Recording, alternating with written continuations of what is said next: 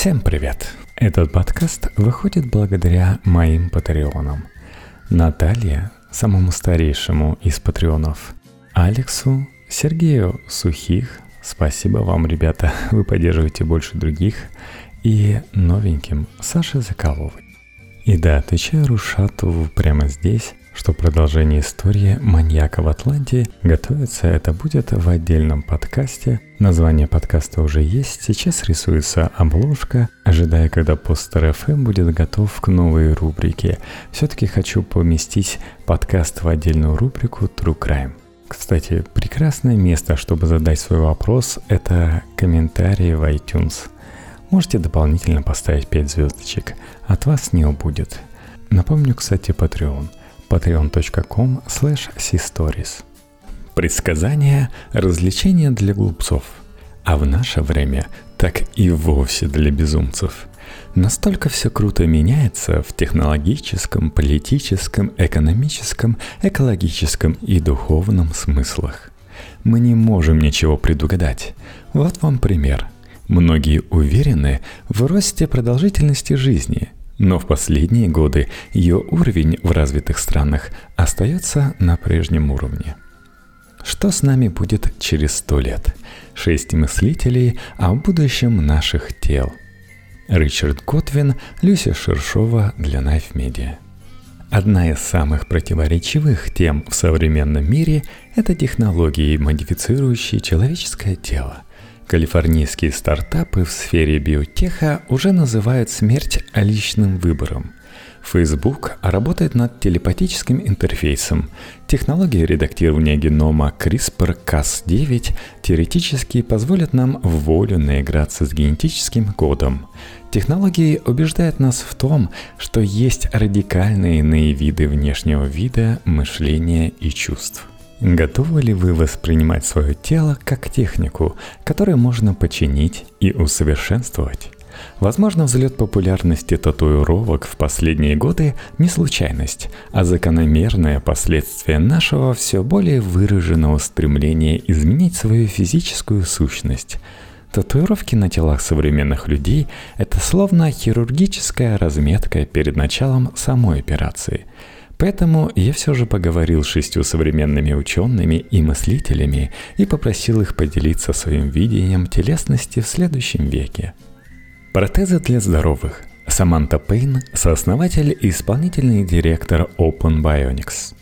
Когда наша компания только открывалась, нашей целью стало не только снижение стоимости изготовления протезов, но и избавление от стигматизации инвалидности. Чтобы потеря конечности больше не ассоциировалась со страданием и лишениями, мы превратили наше устройство в стильные аксессуары в супергеройской тематике. Мы хотели, чтобы дети с протезами приходили в школу и хвастались своей новой бионической рукой, а не стеснялись ее. И теперь мы наблюдаем за возникновением интереснейшего социального феномена. Бионические устройства стали считаться крутыми. Они стали атрибутом массовой культуры, к ним перестали относиться с недоверием. Более того, подобные устройства стали производиться и для здоровых людей.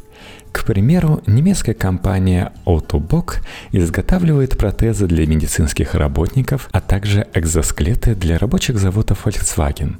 Компания Roam Robotics создала экзоскелеты для лыжников, и подобных примеров будет становиться все больше с появлением двигателей все меньшего размера и все более мощных аккумуляторов.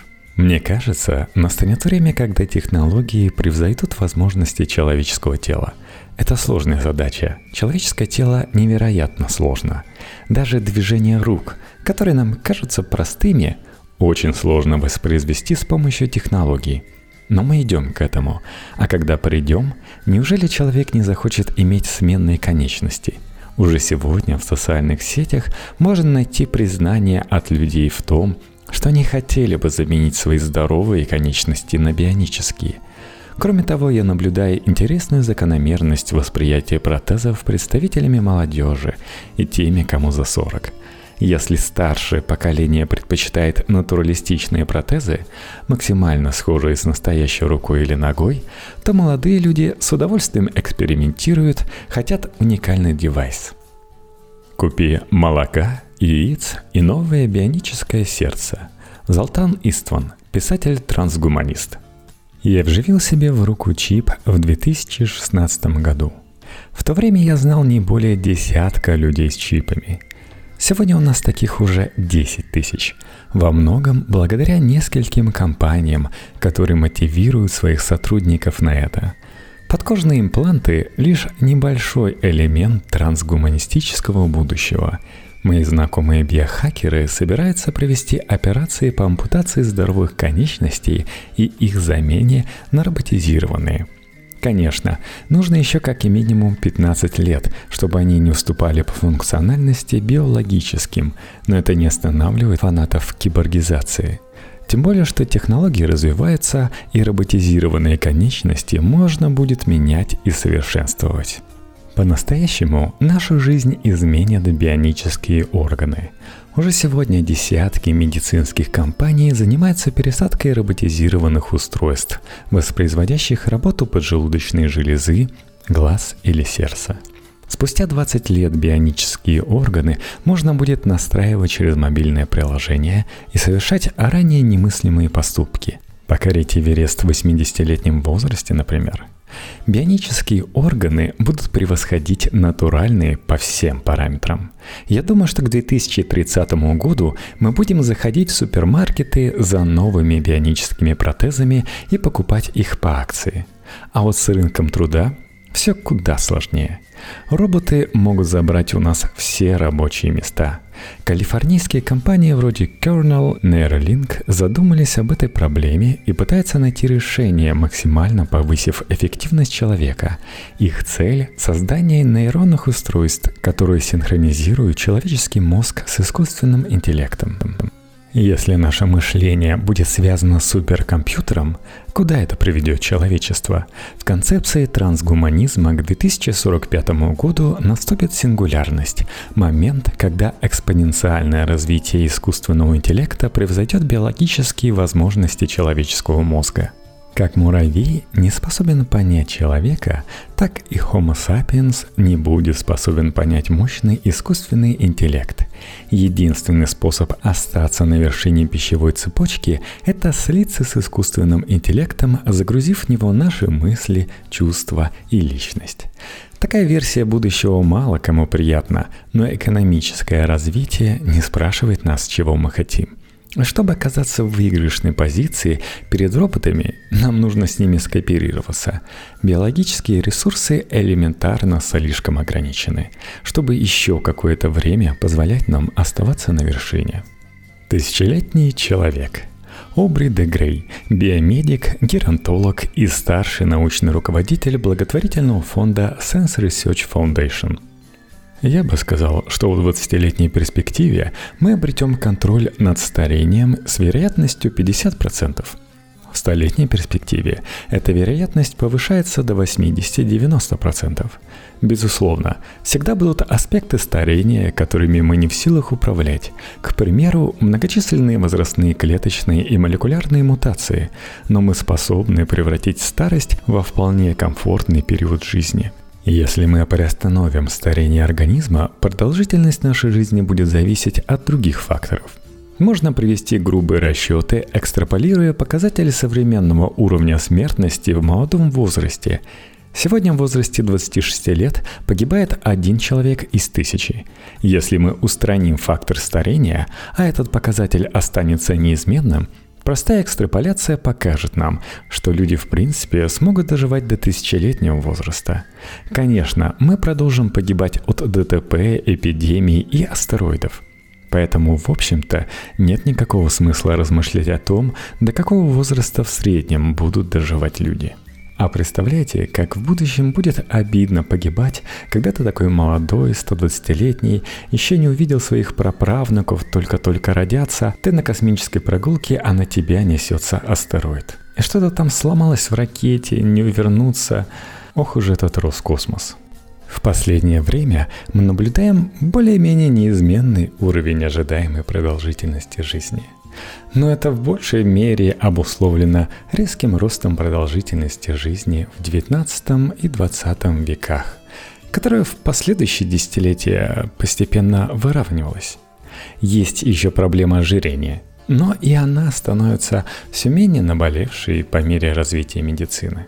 Ключевая проблема, в моем понимании, это подбор различных видов медицинской помощи для исправления накопившихся в теле ошибок. В последнее время мы работали над классификацией подобных ошибок и получили семь крупных категорий.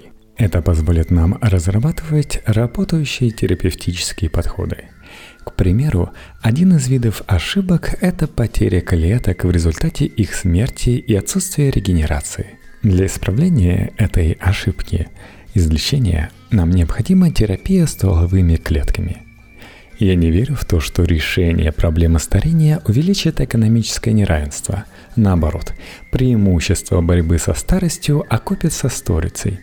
Каждому государству стоит осознать выгоду от активного участия возрастного населения в экономике страны.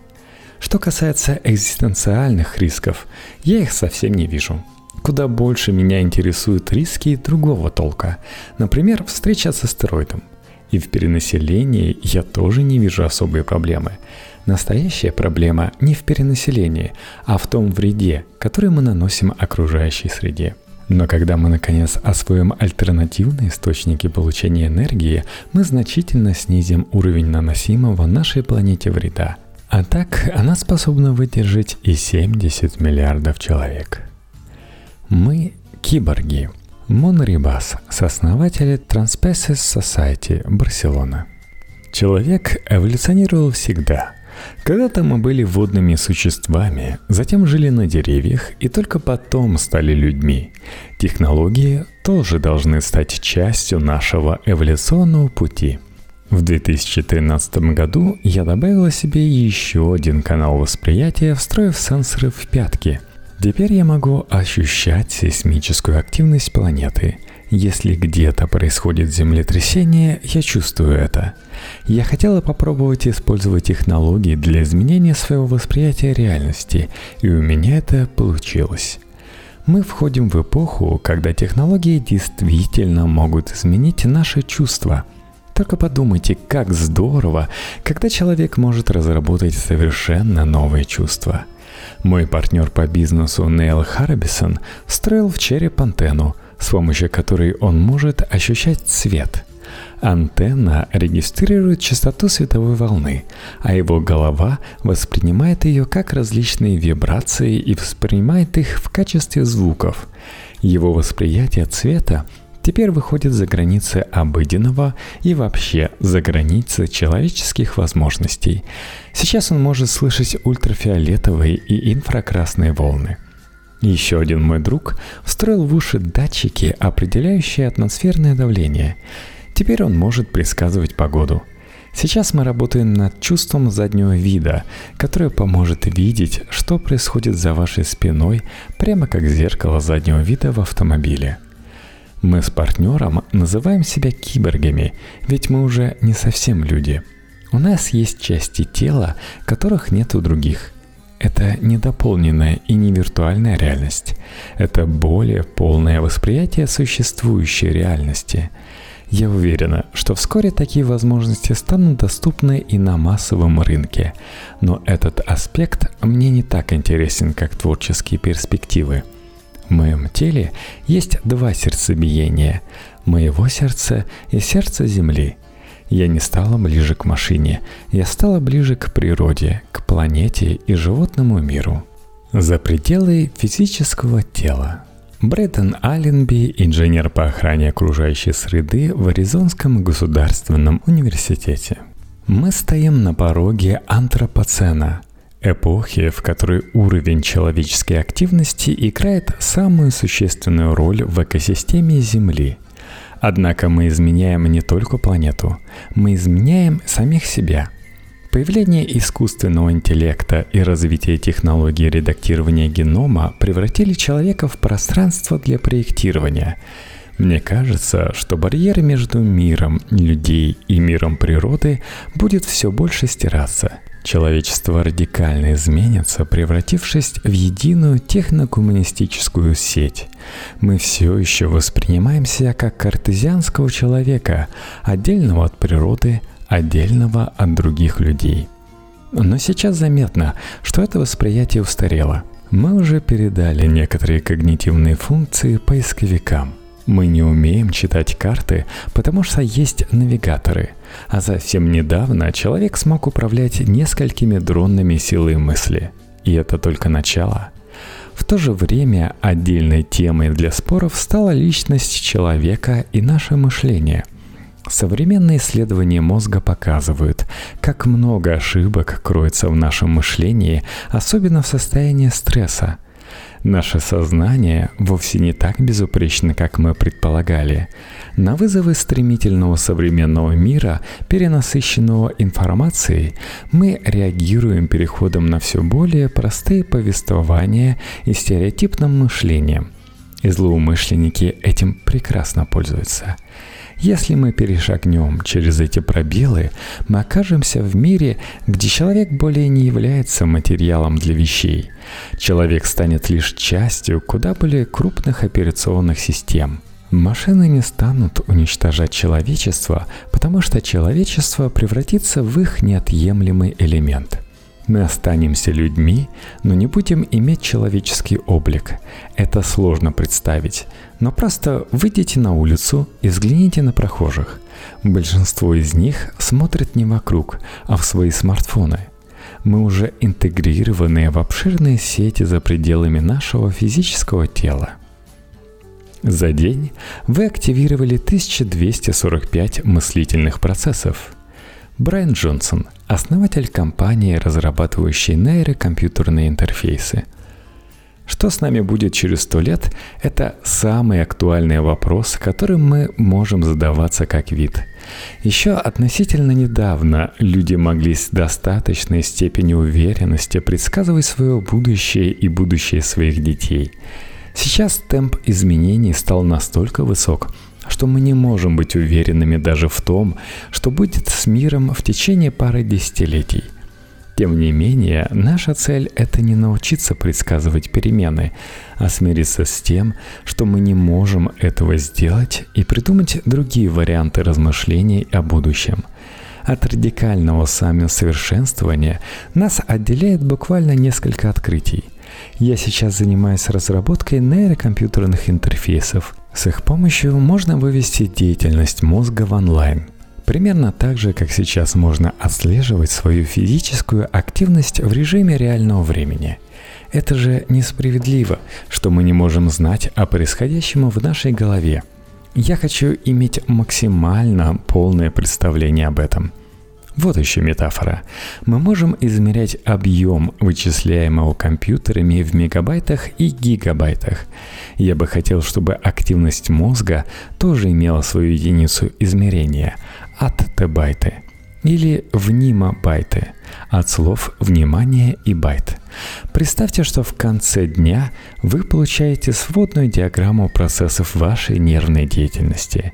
Вы увидите, что посвятили семьсот тридцать семь тысяч внимабайтов разговорам о будущем, или что вы сорок пять раз за день подумали о своих аргументах в споре с другом. А что случится, если вывести в онлайн эти данные? В антиутопичном варианте эти данные попадут во власть корпораций. Только представьте, какие прибыли будет получать масс-маркет, знающий о том, что происходит в вашей голове. Наше существование и наша деятельность – это продукт нашего мозга. Как мы собой управляем, как справляемся с изменениями климата и какие экономические реформы проводим – буквально все зависит от наших мыслительных процессов. Человечество стремилось к прогрессу всю свою историю. И у него это получалось. Мы смогли победить множество вредных предрассудков и проявлений несправедливости. Единственное, чего мы не сможем победить, это самих себя.